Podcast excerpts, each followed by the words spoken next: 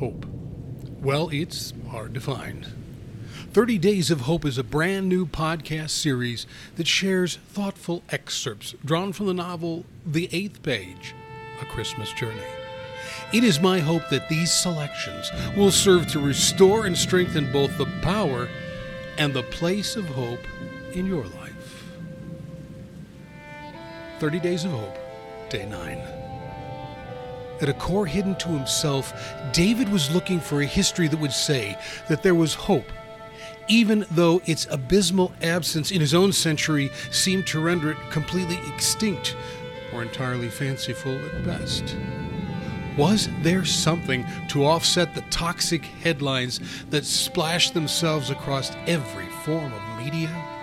Was there an answer to the morbid headlines that threw themselves across his past, his present, and that stood at the ready to pen his future? Was there another better story?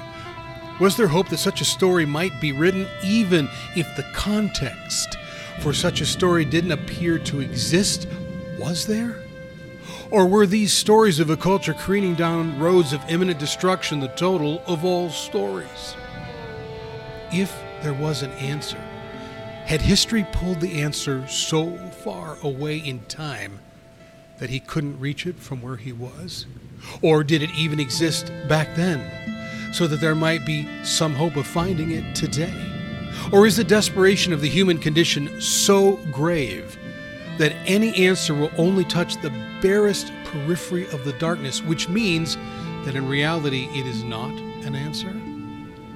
In the vortex of his own hopelessness, David presupposed the answers as already determined in the questions.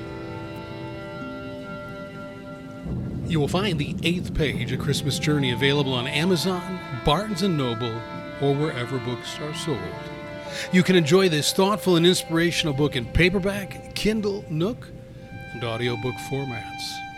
It is my hope that this timely, inspirational, and moving novel will become part of your Christmas tradition each and every year.